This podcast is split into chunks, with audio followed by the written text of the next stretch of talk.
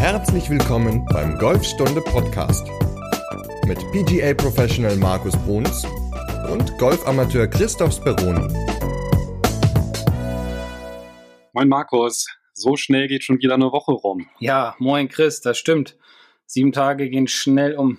Ja, und du warst ja ganz schön auf Achse gewesen in den letzten Tagen. Ja, ich war in der Schweiz. Ich war in Zürich bei einem Golfturnier. Ich habe äh, einen Schüler oder einen Spieler von mir betreut da und das war echt Weltklasse, was ich da gesehen habe. Also spielerisch okay, da geht's immer besser, aber was den Golfplatz betrifft und die Pflegezustände, wow, also selten sowas Gutes gesehen.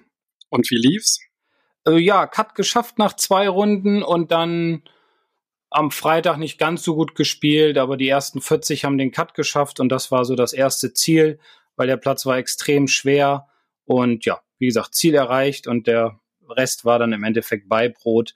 Und das lief nicht ganz so gut, weil es extrem heiß war. Gut, da hatten alle mit zu kämpfen. Ähm, aber hat er zwei, drei schlechte Löcher gehabt und dann ja, ist es natürlich immer schwierig, wieder reinzukommen in den ganzen Prozess. Aber ansonsten war es eine tolle Woche. Ja, das ist doch schön. Und auf dem Platz warst du ja sogar selber auch noch. Äh, ja, gestern. Ich habe gestern das erste Mal, heute ist Montag, genau, Sonntag, gestern das erste Mal seit Ende Februar 18 Löcher gespielt. Das war erstaunlich, erstaunlich gut. Also es lief erstaunlich gut und äh, ja, schon merkwürdig, dass man das letzte Mal vor fünf Monaten Golf gespielt hat, sogar sechs Monate, ist es schon fast her. Ähm, aber war mal ganz schön. War natürlich brutal heiß äh, hier in Bremen. Wir hatten 34 Grad gestern und keine einzige Wolke am Himmel. Ähm, da hat das natürlich ordentlich runtergestrahlt von oben. Aber hat Spaß gemacht. Die Bälle sind weit geflogen, sind weit gerollt, weil natürlich alles trocken war. Und ja, also wie gesagt, war mal wieder ein ganz schöner ganz schönes Erlebnis. Aber du hattest ja gestern, glaube ich, auch gespielt. Ja, ja, glaube ich, sagte auch noch. Da schreibe ich, da schreibe ich dir so gestern nach der Runde, oh, ich hatte zwei Birdies und dann genau. bist du auch noch so, dass du während der Runde schreibst, ja, ich bin gerade schon bei vier, ja. so zwischendurch. ja, und das ist ja auch, also das glaube ich war ja nun, ja, lassen wir es mal außen vor, aber das war, war doch gut gestern bei dir. Und da hast du sogar den Fahnenstock einmal getroffen. Da hattest du sogar Angst. Ja, ja, jetzt Angst. lenkst du ganz geschickt hier ab, dass du mir hier solche Nachrichten schreibst und ich das preisgebe. Ich merke schon. Ja. Ja, aber gut, dann reden wir über mein fast Hole in One. Genau. genau. Große Aufregung im Flight war, als ich direkt den Fahnenstock getroffen habe im Abschlag. Ja. Super. Und also hattest du Angst, dass er drin war? Angst im positiven Sinne, weil es kostet dann ja immer auch ein bisschen. Das ist ja das Problem dabei. Ja, das ging noch. Also ich war mit, mit meinem Sohn und mit äh, meinem so. Nachbarn unterwegs. Also das wäre jetzt nicht ähm, so teuer geworden. Nee, also Angst oder so gar nicht. Also der Schlag, der war einfach nur so, ah, der hat sich so toll angefühlt und dann war das halt so, dachte ich so, oh, der sieht aber gut aus und ja, für einen ganz kurzen Moment war wirklich so, dass, also als dieses Klong dann auch so kam, mhm. war dann im Grunde so, ja, fällt er jetzt rein oder nicht, aber er ist, ja, ein paar Zentimeter daneben dann liegen geblieben. Aber den Putt hast du dann reingemacht zum Birdie. Ja, nee, es war dann noch ein Triple Bogey. Nee, nee, der ist dann zum Glück, ja. der ist zum Glück dann du, reingegangen. Hm, ich habe es letzte Woche erlebt. Da wollte einer mal eben so ganz kurz mal eben zu Ende machen. Ich weiß nicht, der war aus meiner Sicht, die stand ein bisschen weiter weg, also vielleicht 40 Zentimeter. Ja, und da ist er hängen geblieben, ne? Und dann ist der Ball immer noch mal vorm Loch liegen geblieben. Also es ist alles möglich. Ja, es passt ja perfekt zu der WhatsApp-Sprachnachricht, die wir zugeschickt bekommen haben. Und zwar haben wir bei Golfstunde jetzt auch ein WhatsApp-Channel über den man uns schreiben kann und Nachrichten schicken kann und so weiter. Den packe ich auch in die Podcast-Beschreibung. Und da hat sich die Doris gemeldet und ich spiele die Nachricht einfach mal ab. Gerne. Hallo Christoph, ich habe gerade am Weg zu einem Turnier deinen Podcast Nummer 18 gehört über die kurzen Putts. Hat mir sehr gut gefallen und ich kann mich immer gut konzentrieren, wenn ich vor einem Turnier einen Podcast höre. Und äh, du hast gesagt, du weißt nicht genau, ob es eine Distanz gibt, ab der man sicher einlocht. Äh, das Thema habe ich kürzlich mit einem Pro besprochen und der meinte, es sind genau 17 Zentimeter. Ab 17 Zentimeter Nähe zum Loch hat man kaum mehr eine Chance, nicht einzulochen. Man müsste den Schläger schon äh, 90 Grad weghalten vom Loch, ansonsten geht er einfach rein. So viel zu dem Thema. Danke für deinen tollen Podcast. Ich höre es mir immer wieder gern an. Ciao. 17 Zentimeter, okay. Ja, also erstmal fand ich das ganz toll, dass die Doris gesagt hat, dass sie unseren Podcast immer so vor Turnieren hört und sie sich dadurch besser konzentrieren kann. Also schön, dass das zur Einstimmung so gut funktioniert. Und die Folge, auf die sich die Doris bezieht, ist die Folge 18, wo wir über die kurzen Putts gesprochen hatten. Mhm. Und da habe ich ja gesagt, ich glaube, kein Putt ist sicher drin, egal wie nah der am Loch liegt. Diese Berechnung, glaube ich, mit den 17 Zentimetern, das ist dann halt wirklich, ne, wenn man, was sie ja gesagt hat, wenn die Schlagfläche, also jetzt nicht 90 Grad wegguckt vom Loch, sondern wenn man den halt so anspricht und die dann verdreht, dass er dann nicht mehr reingehen kann. Wobei man dazu sagen muss, der Ricky Fowler, der hat es bei den PGA Championships geschafft, aus 15 Zentimetern den Putt nicht reinzumachen. Hm. Also dazu muss man aber auch sagen, der hat es dann auch gar nicht mehr bis zum Loch richtig geschafft. Es war auch so ein Tap-In und dann hat er irgendwie mit dem Schläger auf den Ball raufgehauen. Okay. Und dann hat er tatsächlich durch diesen einen Schlag den Cut verpasst. Ach du Scheiße. Das habe ich gar nicht mitgekriegt. Okay, also. Ja, ja, das, ich habe es dann bei Twitter gesehen, Tag, einen Tag ähm, nachdem die ähm, Doris die Sprachnachricht geschickt hatte, hatte ich das gesehen. Da hatte ich dann auch gedacht, ja, so viel zur Theorie. Ja. Beim Golf, also beim Golf ist der, glaube ich, wirklich nur sicher drin, wenn der im Loch drin liegt. Wenn er drin ist, ja. ja. Ja, also ich weiß, also ja, mag sein, 17 Zentimeter, aber es ist egal. Also ich glaube, man muss, um das kurz abzuschließen, bei jedem einzelnen Schlag sich so konzentrieren, als wenn es der wichtigste wäre, ne? Weil man sieht selbst bei Profis oder jetzt bei Top-Amateuren, ähm, auch die schieben die ganz kurzen vorbei und ich glaube auch aus 17 Zentimeter kann es immer mal passieren. Die Chance ist natürlich sehr, sehr gering, aber sie ist irgendwo immer noch vorhanden. Deswegen bei jeder Schlag zählt gleich und bei jedem Schlag immer volle Konzentration.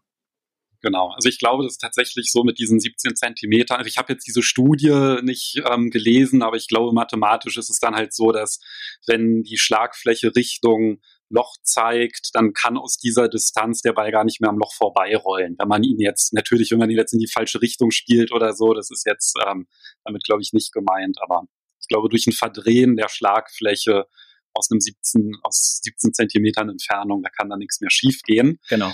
Aber dafür muss er natürlich auch erstmal das Loch erreichen. Und der Ricky, der hat es halt auch als gut spielender Profi-Golfer dann leider auch nicht geschafft. Also da kann, im Golf kann einfach immer alles schief. Ja, klar, auf jeden Fall. Aber das weiß ja auch jeder von uns aus Erfahrung. Ja, ich glaube, jedem ist irgendwas mal was ganz Blödes passiert. Also bestimmt. Man liegt vorm Baum, denkt, man muss hier links rausspielen, will dann doch versuchen, drum rumzuschlagen, trifft den Baum, der Ball knallt nach hinten oder so ein Putt oder so. Also irgendwelche dummen Dinge hat jeder bestimmt schon mal auf dem Golfplatz äh, selbst erlebt. Ja, wie bei meiner Turnierrunde am Dienst, nee, wann war das? Am Donnerstag, da hatte ich ja noch ein Turnier gespielt. Ja. Und da habe ich dann auf meine Golf-GPS-Uhr geguckt und habe gesehen, so ah, 120 Meter zur Fahne, wunderbar habe den Ball wunderbar getroffen. Der ist auch exakt 120 Meter geflogen. Und das Problem war, dass meine Golfuhr schon auf, dem nächst, auf der nächsten Bahn war hm. und es eigentlich nur 80 Meter zur Fahne waren. Und ich war dann irgendwie auch bei der Hitze so dumm und habe dann einfach geschlagen und war dann natürlich 40 Meter zu weit. Und ja, das hat dann am Ende war das dann auch entscheidend. Also da, man kann sich eigentlich immer gar nicht vorstellen, was für blöde Sachen man ja, auf dem Golfplatz so fabrizieren kann. Definitiv. aber wir wollen ja heute ähm, nicht über die blöden Dinge sprechen, aber obwohl das hängt ja auch so ein bisschen damit zusammen, ähm, weil unser Thema ist ja heute, dass wir über den Chip aus dem Raff sprechen und auch da können natürlich blöde Dinge passieren, wie zum Beispiel den Ball nicht sauber treffen, den Chip immer dann noch kurz lassen, also das Grün nicht treffen und ähm, das ist ja unser heutiges Thema in Folge 32. Genau, und beim Chip aus dem Rough da ist eigentlich ja schon so ein bisschen implizit dabei, dass vorher schon was schiefgegangen ist, sonst müsste man ja nicht aus dem Rough chippen. Und ich glaube, es bleibt auch immer das besonders im Kopf hängen, ja, wenn ein Glück, äh, ein Unglück selten allein kommt. Ja. Ja, man versucht dann im Grunde noch so einen Schlag, den man irgendwie versemmelt hat, dann mit aller Macht wieder zu reparieren. Das ist ja meistens immer dann schon mal die Einstellung, wo es dann eigentlich immer nur noch schlimmer wird. Ja, wobei, also es ist ja nichts Schlimmes vorher passiert, außer dass man das Grün nicht getroffen hat. Ähm, und das passiert ja häufiger, als einem lieb ist, dass man das Grün halt nicht richtig, also nicht trifft. Oder man hat es getroffen und er ist einfach lang und rollt vom Grün runter und die Vorgrüns sind ja im Grunde nur so ein Mähstreifen breit und dann rollt er halt in dieses dicke Zeug hinein. Also ich würde es noch nicht mal als, als schlechten Golfschlag bezeichnen dann, sondern eher als eine Situation, die in dem Moment nicht ganz so gelaufen ist, wie, wie ich sie mir vorgestellt habe. Ah, ähm, und ich glaube, aus dieser Situation heraus kann man sich gut befreien. Problem ist nur, man muss natürlich wissen, wie man diesen Ball aus dem, aus dem Raff herausspielt, weil ich jetzt auch gesehen habe, dass viele Golfplätze, auf denen ich jetzt in den letzten Wochen unterwegs war, immer mehr darauf hinzielen, grün, dann der Vorgrünstreifen und dann das fette, dicke Raff ums Grün herum zu haben, um es dem Spieler dann nochmal schwer zu machen. Und da scheitern ganz viele dran, weil sie nicht genau wissen, wo soll der Ball dann liegen, was für einen Schläger soll ich nehmen, ja, wie soll ich stehen zum Ball und so weiter. Also deswegen ähm, kann man auch noch aus der Situation was Gutes herausziehen, wenn man den Ball vernünftig trifft. Ja, dann lass uns mal anfangen. Was muss ich denn alles an Punkten beachten, damit ich den Ball vernünftig aus dem Rough treffe und damit letztendlich aufs Grün schippen kann? Naja, also im Endeffekt ist es ja am wichtigsten, einen vernünftigen Ballkontakt zu haben.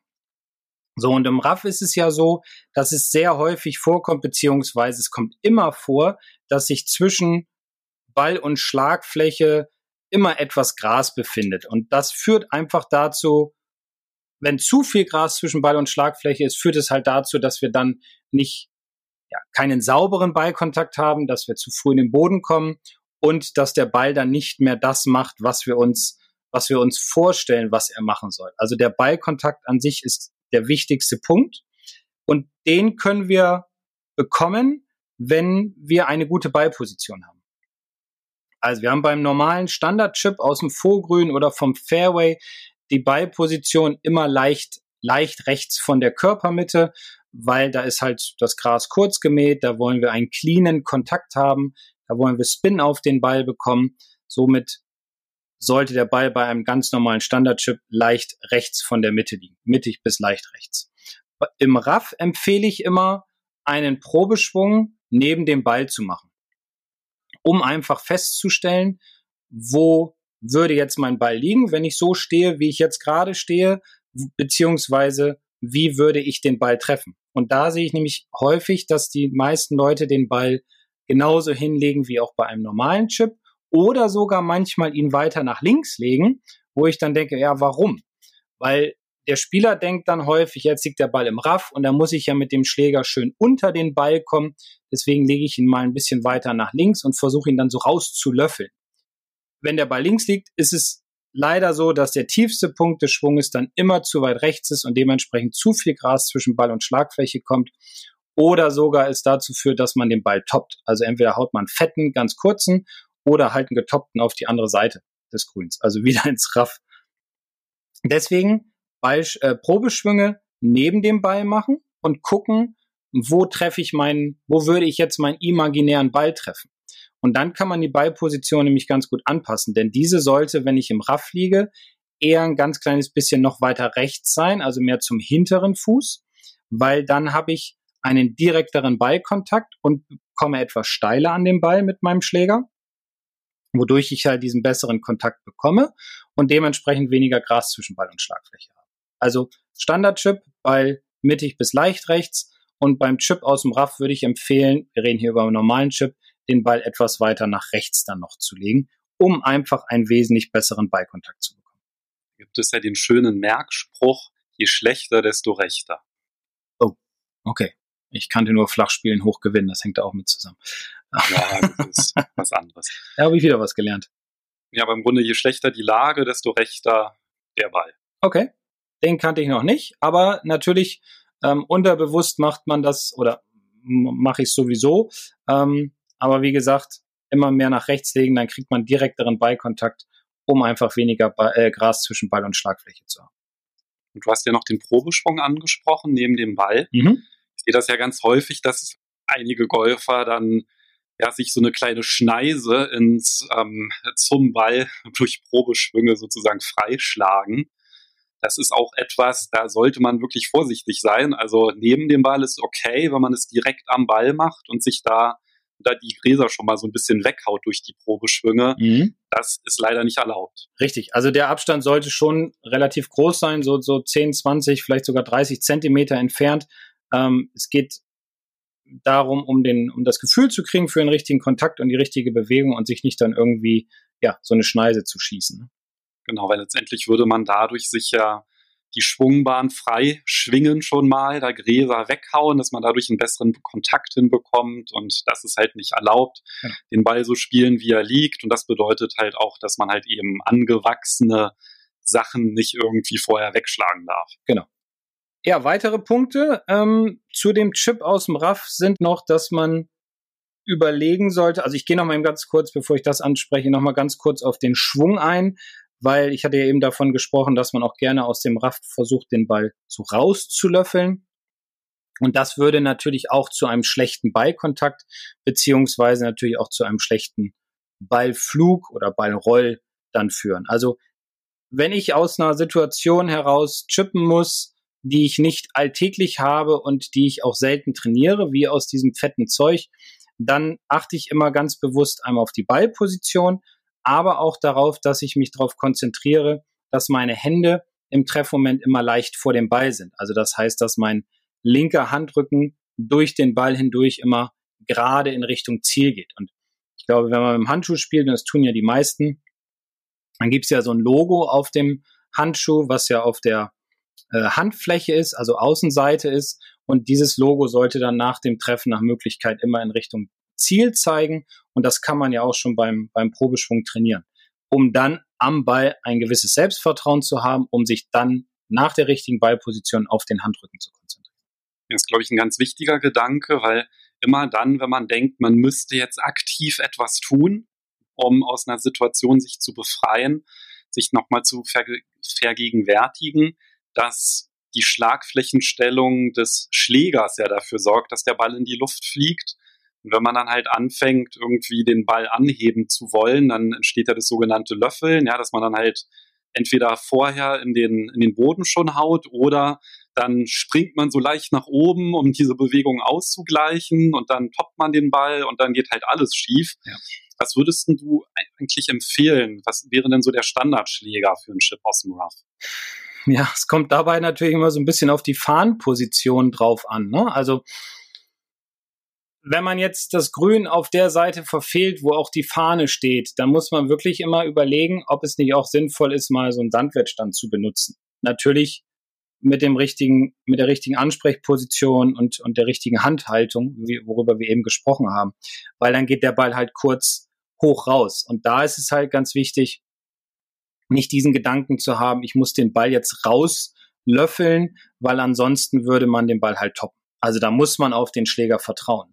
Ähm, wenn die Fahne weiter weg steht, dann würde ich ein Gap Wedge, wenn man das hat, der hat meistens so 50 oder 52 Grad, oder halt das Pitching Wedge benutzen, weil ein, der Ball aus dem Raff halt doch relativ schnell rausschießt sozusagen und auch sehr wenig Spin bekommt.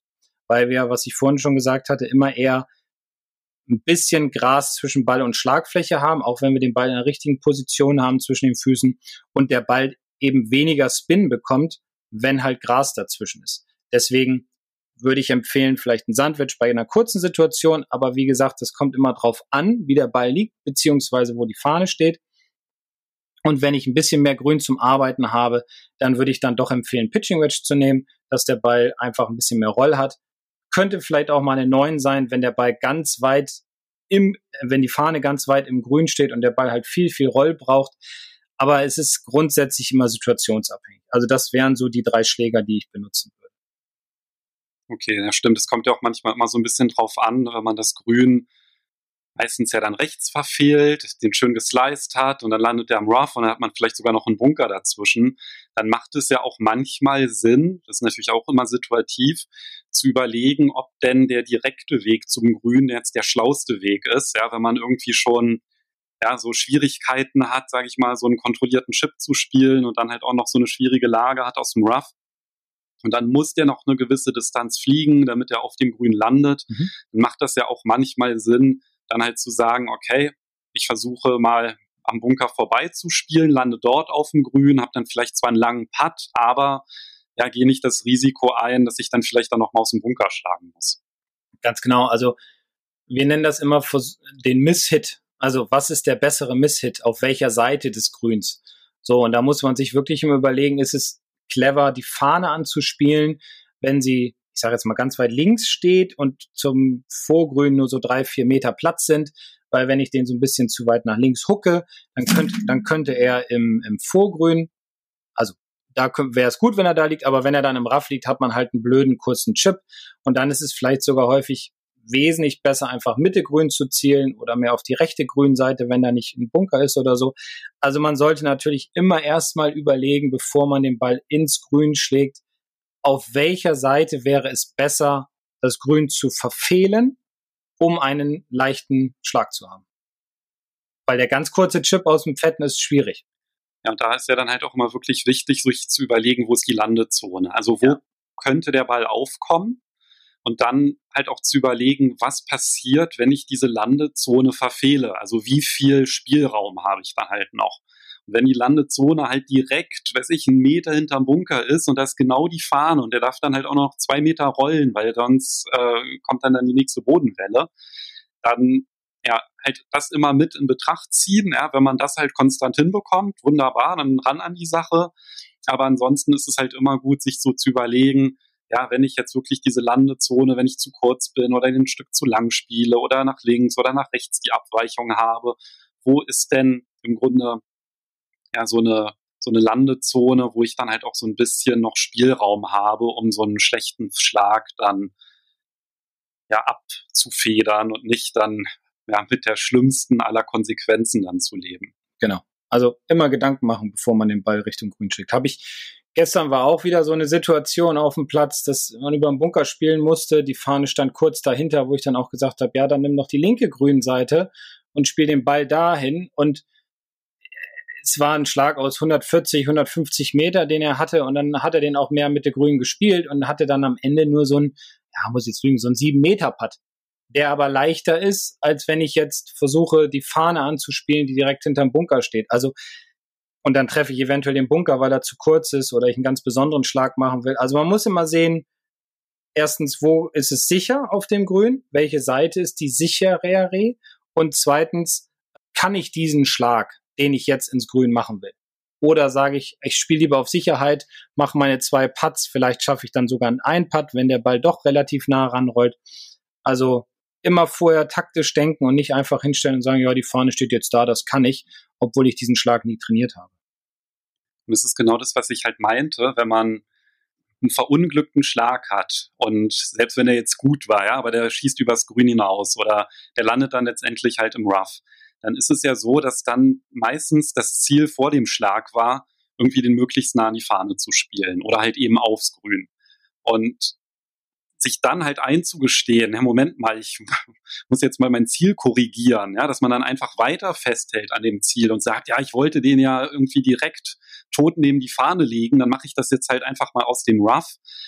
Das geht halt häufig schief, ja, und jede Spielsituation neu bewerten und wenn man ja sein Ziel mit dem vorherigen Schlag verfehlt hat, dann ist es halt auch keine Schande, sich dann halt ein neues Ziel zu setzen, was halt eben nicht ja, direkt neben der Fahne ist, mhm. sondern vielleicht einfach mal so, ein, so einen taktischen Gedanken zu haben, um dann halt nicht das Loch in der Katastrophe enden zu lassen. Weil meistens ist jedenfalls meine Erfahrung, wenn man halt sagt, so, jetzt muss ich das hier irgendwie mit aller Macht retten, ich will diesen Schlag hier ausgleichen, den ich halt vorher im Grunde versemmelt habe, dann geht's meistens immer doppelt schief. Ja, und zwei Dinge, die auch, egal was für einen Schlag man im Grunde macht ins Grün, die auch zu dem Chip aus dem Raff passen, ist einmal sich Zeit lassen. Das heißt, am Ball sich Zeit lassen, vielleicht vorgehen, während die anderen äh, sich auch vorbereiten oder sich schon die Situation überlegen, wo kann ich den Ball am besten hinspielen, welchen Schläger habe ich, wo kommt der Wind her und so weiter, weil das sind ja auch alles Faktoren, die einen starken Einfluss auf das Spiel beziehungsweise auf den Beiflug haben. Und was auch ein, was ich finde, was ein echt guter Tipp ist, den ich auch früher von meinem Trainer mitbekommen habe, ist immer zu versuchen, den Ball hinter die Fahne zu spielen. Weil wenn ich den Ball mehr hinter die Fahne spiele, dann nehme ich die Hindernisse mehr aus dem, aus dem Spiel heraus. Also es sind ja ums Grün herum meistens Bunker, vielleicht auch mal ein Wasser. Ähm, aber wenn ich den Gedanken habe, ich will den Ball hinter die Fahne schlagen, dann ist es so, dass ich den meistens aufs Grün haue und dementsprechend dann auch näher dran liege und einfach patten kann und muss dann nicht mehr irgendeinen Chip aus dem Raff oder einen Bunkerschlag oder sonstiges machen. Genau, funktioniert natürlich nur, wenn der Schlag vorher nicht zu lang war. Ja, gut. man dann schon hinter der Fahne. Ja, ja, klar. Ja, klar. Ja. Aber nee, ist klar, was du meinst. Es ist halt wirklich immer das Bewerten der Situation und genau. ja, letztendlich ist es halt immer die Landezone. Ja, wo landet der, wo kann der noch ausrollen und was du ja auch gesagt hast, ja, die schlechten Schläge auch einzukalkulieren. Ja, aber auch aus dem, äh, beim Chip aus dem Raff ist es auch, finde ich, immer ganz gut, den Gedanken nicht dahin zu legen, der muss jetzt tot an der Fahne liegen, weil ich muss jetzt noch das Paar retten, sondern ich glaube einfach, wenn man so ein bisschen, ja, ich sag mal, entspannter rangeht, dass man sagt, okay, ich, ich, ich chip den jetzt gefühlt mehr hinter die Fahne, dann, dann kommt der Ball auch besser aus dem Raff raus. Und dann ist es, wie gesagt, meistens so, dass er dann doch relativ gut dran liegt, weil wenn man versucht, so einen kurzen Chip ja, auf dem Vorgrün aufkommen zu lassen, damit er nur noch die zwei, drei Meter zur Fahne hinrollt, dann hat man zu wenig Geschwindigkeit, dann bleibt man vielleicht hängen im Raff und dann fettet man den Ball und er kommt einfach nicht da raus und dann ärgert man sich und sagt im Nachhinein meistens, oh, hätte ich mal dem Ball eine Chance gegeben und ein bisschen mehr hinter die Fahne gespielt.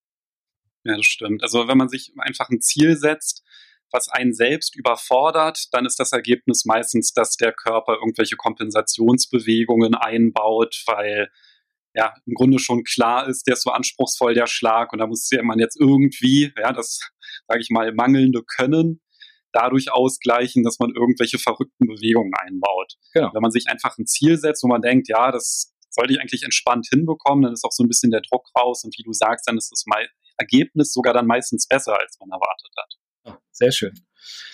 Ja, ich glaube, da haben wir erstmal so mit die wichtigsten Punkte aus dem bei dem Chip aus dem RAF angesprochen. Also bei Position ist halt wichtig. Schlägerwahl muss man so ein bisschen abhängig davon machen, wo steht die Fahne, wo liegt mein Ball.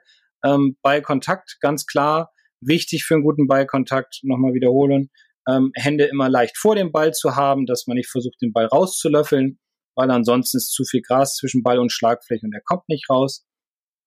Wichtig ist auch, dass der Ball immer ein Tick mehr rechts liegt oder mehr zu dem hinteren Fuß liegt, damit man einfach einen direkteren Ballkontakt, also einen steileren Eintreffwinkel hat. Ähm, ja, und noch ein Punkt ist natürlich auch ganz wichtig, dass man nicht, und das sehe ich immer häufig, oder das ist auch so ein, so ein Feedback von den Leuten, mit denen ich dann äh, das trainiere. Sie sagen dann immer, ja, ich habe zu früh hinterher geguckt. Das ist so, ein, so, ein, so eine Wahrnehmung des Spielers. Im Endeffekt hat er einfach den Körper zu früh aufgerichtet das heißt, er hat komplett seine Körperwinkel, vor allem im Hüft- und Kniebereich gelöst, wodurch natürlich der Körper hochgeht und sich ja äh, der Ballkontakt einfach zu dünn ist und die Bälle dann rausgetoppt werden. Also das sind so die wichtigsten Punkte, die, die ich finde, die für einen Chip aus dem Raff wichtig sind, um halt einen guten Schlag hinzubekommen. Also je schlechter, desto rechter und ein Handschuhrücken kann entzücken. Damit oh, gelingt jeder Chip. Du solltest äh, Philosoph werden. Ja, das sind doch schon ganz gute Eselsbrücken, die man äh, sich, glaube ich, ganz gut merken kann. Also ist ein schwieriger Schlag und äh, zum Training einfach ruhig mal auf dem Putting-Grün oder vielleicht gibt's im Club ja auch ein Pitching-Grün und das Raff ist da schön hoch, da auch mal hingehen und diese Schläge üben auf unterschiedliche Fahnen mit unterschiedlichen Schlägern weil man kann das, man kann diesen Schlag im Endeffekt ja nur positiv anwenden und auch ein positives Ergebnis bekommen, wenn man ihn halt trainiert. Und wie gesagt, um die Grüns herum ist meistens das fetteste Zeug und dieser Schlag ist halt, finde ich, ein relativ schwieriger äh, bezüglich Dosierung. Das ist auf jeden Fall. Und was momentan ja auch wirklich schwierig ist, ist irgendwie mit der Hitze umzugehen. Das kommt ja auch noch hinzu. Ja. Wie hast denn du das jetzt gemacht, als du ja, du hast ja schon gerade gesagt, dass bei euch in Bremen waren 34 Grad, ja. in Berlin waren, also im Auto hat er mir angezeigt, über 36, Ui. also 30,5. Das war schon ganz schön hart. Was machst du denn so? Was sind denn so deine Tipps gegen die Hitze? Naja, also ich habe gestern ähm, sechs halbe Liter Flaschen Wasser getrunken und noch einen halben Liter Apfelschorle, so nach neun Löchern, also dreieinhalb Liter. Ähm, und ich habe alles wieder ausgeschwitzt. Also das war äh, sehr erstaunlich. Und ich muss sagen, ich glaube, wenn ich das nicht getrunken hätte, das, also die, die, die, die Menge, dann wäre es auch schwierig geworden, sich zu konzentrieren, weil die Sonne prasselte einfach von oben runter. die Fairways sind inzwischen ja auch so trocken, dass das Wasser, ja, wird ja gar nicht mehr aufgenommen im Endeffekt, was aus den Sprenklern kommt. Also die letzten Wochen waren schon sehr heftig oder vor allem die letzte Woche, aber jetzt haben wir auch nochmal ganz starke Temperaturanstiege in den nächsten Tagen und deswegen immer ganz, ganz viel trinken, was sehr, sehr wichtig ist. Ich habe an jedem Abschlag immer ein paar Schlücke genommen, manchmal auch so während des Laufens. Ich habe mein Bag auch noch getragen. Das kam auch noch hinzu, weil ich kein Trolley habe. Ähm, gegessen habe ich auch unterwegs, allerdings jetzt nicht ein Brötchen oder was Schweres, sondern ich habe ähm, Apfel. Eine Schweinshaxe. Ja, herrlich. Mit Sauerkraut und dazu noch ein 05 Bier. Ähm, Nein, ich habe äh, einen Apfel und eine Banane gegessen, hatte da noch so ein Müsli-Riegel mit. Ähm, das, das ging ganz gut und ja, wie gesagt, so viel Hunger hat man ja bei diesen Temperaturen auch nicht. Nee, da kriegt man nicht wirklich was runter. Ne? Nein, auf keinen Fall. Also ich zumindest nicht. Was ich immer empfehlen würde, wenn man auf den Pla oder bevor man auf den Platz geht, ein zweites Handtuch mitzunehmen und dieses nass zu machen. Das kann man sich dann immer bei den Temperaturen schön in den Nacken legen. So ein kaltes Handtuch, vielleicht nach neun Loch nochmal irgendwie irgendwo ja, gibt es einen Wasserhahn, den man dann benutzen kann, das auch nochmal einnässen. Das ist ganz gut. Zwei bis drei Handschuhe würde ich immer empfehlen, weil natürlich durch das Schwitzen in den Händen werden die auch sehr klebrig und dann wird es am Griff so ein bisschen vielleicht auch rutschig dann irgendwann. Deswegen da vielleicht zwei bis drei Handschuhe mitnehmen. Und was ich jetzt gemacht habe, habe ich mir jetzt bestellt einen Sonnenhut. Weil ich muss sagen, so ein Cappy ist doch sehr dick. Ähm, man schwitzt unter der, unter der, unter dem Cap und dann staut sich die Luft natürlich auch. Und so ein Sonnenhut, also jetzt nicht so, ja, ich sag, das ist so ein, so ein, so ein, so ein Dschungel. Sombrero aus Mexiko. Ja, so ein Ding jetzt nicht, aber wie soll ich das beschreiben? Wir nennen das Bucket Hat. Das ist im Endeffekt so ein großer, runder Hut. Jetzt nicht so diese, diese dünn, wie man sie, wie die älteren Leute tragen, sondern eigentlich sieht er auch noch ganz cool aus. Und die sind aber wesentlich leicht und da kommt Wind durch. Das kühlt natürlich den Kopf dann auch noch mal ganz gut ab und verdeckt die Ohren und den Nacken, weil gerade da haben wir nun gerade an den Ohren, da sind dann doch sehr, sehr empfindlich, ähm, was, was vielleicht Hautkrebs betrifft. Also da würde ich dann doch empfehlen, einen etwas größeren Sonnenhut sich zu bestellen oder zu besorgen, um einfach da auch ein bisschen Luft an den Kopf heranzubekommen. Und bei den Handschuhen auch ein kleiner Tipp, möglichst dann Hybrid-Handschuhe verwenden. Also nicht aus reinem Leder, weil wenn Leder dann nass wird, dann gehen die ah, ganz schnell kaputt und ja, ist dann auch relativ unangenehm. Also wenn man dann so ein, das nennt sich dann Mesh, also dass dann halt auch synthetische Textilien damit verarbeitet sind, dann so partiell, ist auf jeden Fall auch angenehmer, wenn die Hand nass ist. Genau. Ja, weil, und ich würde ihn immer mal austauschen und zum Trocknen dann irgendwie am Bag befestigen, dass er da so ein bisschen, ja, Luft bekommt. Ja, das geht ja dann ganz schnell mit dem Trocknen, wenn man das da. Ja, genau, bei der Hitze. Ja, Eincremen logischerweise immer ganz wichtig. Dann natürlich darauf achten, dass man sich danach die Hände äh, mal eben mal eben abwäscht, dass die Sonnencreme von den Händen kommt, weil ansonsten könnte es am Griff ein bisschen rutschig werden. Ja, Eincreme oder Eiscreme? Äh, Eiscreme wäre cool. Die muss aber schnell gegessen werden, weil schmilzt ja auch ordentlich bei den Temperaturen. Aber ich meinte eigentlich eincremen. Ach so. Naja. Ja, mein Tipp wäre ansonsten noch, ähm, am besten nicht aufs Fairway spielen, immer im Wald oder ins Rough, da ist mehr Schatten. Das stimmt. Das ist eine gute Idee. Ja, hast du falsch gemacht, ne, auf der Runde. Mist. Muss ich beim nächsten Mal dann mehr in die Wicken reinhauen, dann, äh, aber dann kommen die Zecken, das ist auch wieder blöd. Ja, das stimmt, das ist auch doof. Also dann schwitze ich lieber, bevor ich mir da irgendwie eine Borreliose hole oder so. Genau, ansonsten, was ja auch wirklich, also wenn es wirklich so knalle Sonne ist und man Trolley hat, dann ist natürlich auch nicht verkehrt, wenn man dann den Schirmhalter nimmt und dann halt wirklich einfach den Regenschirm als Sonnenschirm dann verwendet, ja. dass man da halt auch so ein bisschen mehr Schatten hat. Es kommt natürlich immer so ein bisschen drauf an, wie der Platz auch gegeben ist. Also, aber gerade wenn man jetzt, weiß ich, wo beim Linkskurs, da hat man wahrscheinlich dann auch wieder ein bisschen zu viel Wind. Wenn der, obwohl, nee, wenn es so warm ist, dann staut sich ja da auch die Hitze, aber das ist ja dann auch noch mal ein bisschen was, was ein klein bisschen Schatten ja. noch zusätzlich spenden kann. Ja, und grundsätzlich immer in Schatten gehen. Ne? Also auch wenn die anderen abschlagen, dann neben dem Abschlag irgendwie einen Baum suchen, wo Schatten ist und so. Also ja, ich glaube, das kriegt jeder ganz gut hin. Wenn man merkt, man ist kaputt, ähm, dann würde ich immer so eine Runde abbrechen, weil ja, so ein Hitzeschlag ist nicht gerade angenehm. Und genug trinken vor allem. Das ist ganz, ganz wichtig. Super, das heißt, Tipps gegen Hitze haben wir, Tipps gegen, wie man aus dem Rough wieder rauskommt, mhm. ja, wenn man aufs Grün chippen will. Das heißt, selbst bei hohen Temperaturen und verfehlten Grüns dürfte die Freude auf der Golfrunde nicht verloren gehen. Nee, weil was gibt's Schöneres, als bei so einem Wetter auf den Golfplatz zu gehen, ne? Ja, bei ein bisschen kühleren Temperaturen auf dem Golfplatz. Ja, so ein bisschen Wind, ein bisschen Schatten. Ach, es geht schon. Aber es gibt ja Schlimmeres. Haben wir uns ja alle noch freiwillig ausgesucht. Ja, genau. Dann noch eine Runde drehen. Genau. Worüber reden wir denn in Folge 33? In Folge 33, da geht's auch ums Wasser. Ähm, allerdings nicht um äh, ins Wasser reinzuschlagen, sondern wir sprechen darüber, wie man es vermeiden kann, den Ball ins Wasser zu schlagen, nämlich über das Wasser. Also, wie geht der Schlag übers Wasser? Wie, mit welchen Tipps und Tricks beziehungsweise mental oder auch technischen Tricks kann man denn es schaffen, seine Bälle häufiger über das Wasser zu schlagen? Sehr gut. Ja. Auch wieder ein sehr hilfreicher Tipp, um den Score niedrig zu halten, weil so ein Schlag ins Wasser zieht ja dann immer noch einen Strafschlag mit sich und dann ja, muss man nochmal rüber und dann, wenn das dann nochmal schief geht, da kann man, es kann einen ordentlich aus der Bahn werfen. Auf jeden Fall. Und da bin ich dann sehr auf deine Tipps gespannt. Ja, da freue ich mich schon drauf, weil das ist ja auch immer ein, ein Thema, womit die Schüler kommen und sagen, ja, ich bin dann nicht übers Wasser gekommen und da traue ich mich jetzt nicht mehr. Also ich glaube, da gibt es einiges zu besprechen und das tun wir dann in Folge 33. Perfekt. Dann bis dahin alles Gute und dann hören wir uns nächste Woche. Genau, bleibt gesund und munter. Bis dann. Tschö. Ciao.